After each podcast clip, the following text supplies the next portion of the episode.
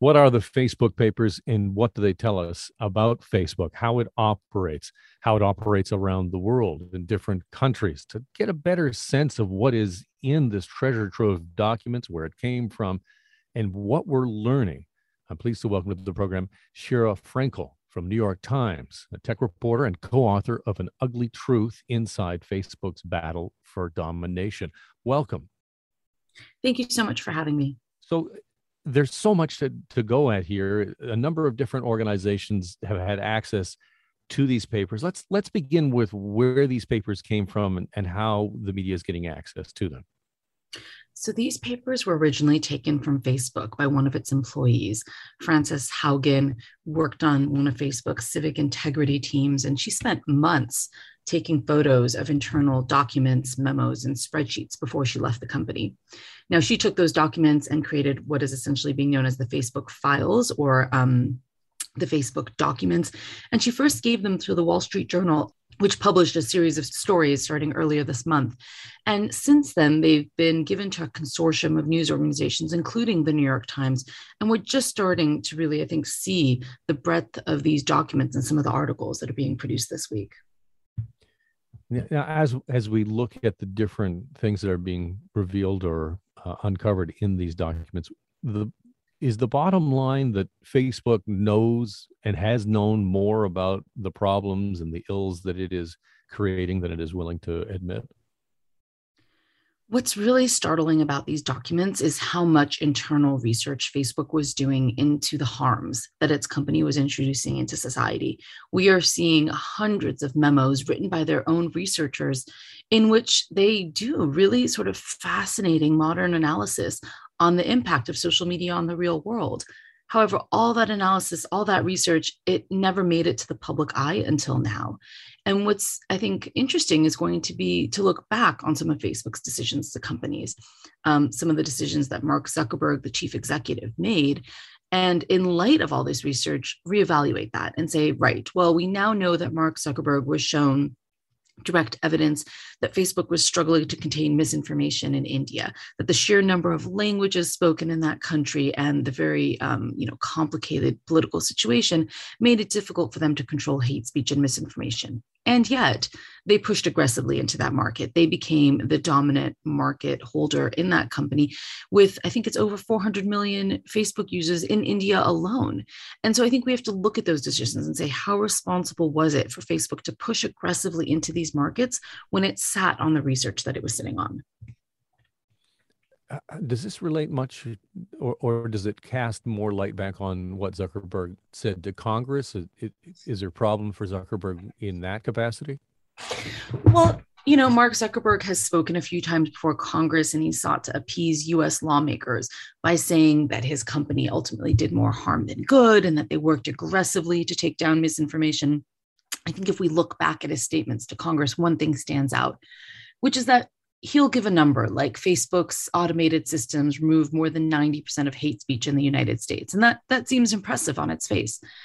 But if you take that number and ask, well, wait a minute, what is the denominator there? 90% of hate speech. But if you know you're looking at let's say 100 million pieces of hate speech 10% of that is still quite a bit of hate speech that's left online in US systems. And then if you scale back even further, you say, well, wait a minute, that's just in the US. What are your systems doing internationally? And if the number internationally is closer to 20 or 30% of hate speech coming down through AI systems, well, then that ceases to be impressive. And so I think a lot, again, we're going to go back, we're going to listen to his congressional testimony, we're going to look at his past interviews, and now we're going to be able to read between the lines of much of what he was saying. Speaking with Sheera Frenkel from the New York Times, there was also the revelation that Apple threatened or was about to remove Facebook from the App Store. Can you tell me about that? Well, we now know a lot more about the tensions between those two companies and just how acute it became. We know that uh, Apple's chief executive, you know, Tim, Tim, Cook, and that Mark Zuckerberg have had this long-standing, um, well, feud, for lack of a better word, and they've gone back and forth Apple has sort of positioned itself in the world of, of tech as being the privacy safe company. They, they claim that they put privacy above all else, and the privacy of their users is, is paramount, of paramount importance to them. And they sort of cast Facebook as being the other side of that, that Facebook doesn't care about the privacy of its users. And I think we now know that in that in that battle, Apple was going to position itself as saying, well, we have to remove Facebook's apps because they don't respect the privacy of their users enough. Now, we, we know that didn't actually come to pass, that enough things happened behind the scenes so that the app wasn't removed, but it is fascinating to learn how close that came to happening.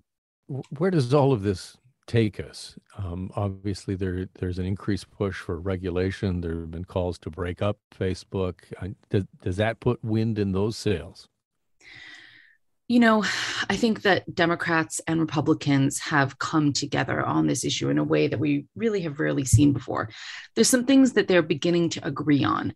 They begin, they're beginning to agree that the protections, especially around children, probably aren't enough. And that I do think that's one of the things we might see legislation on quite soon.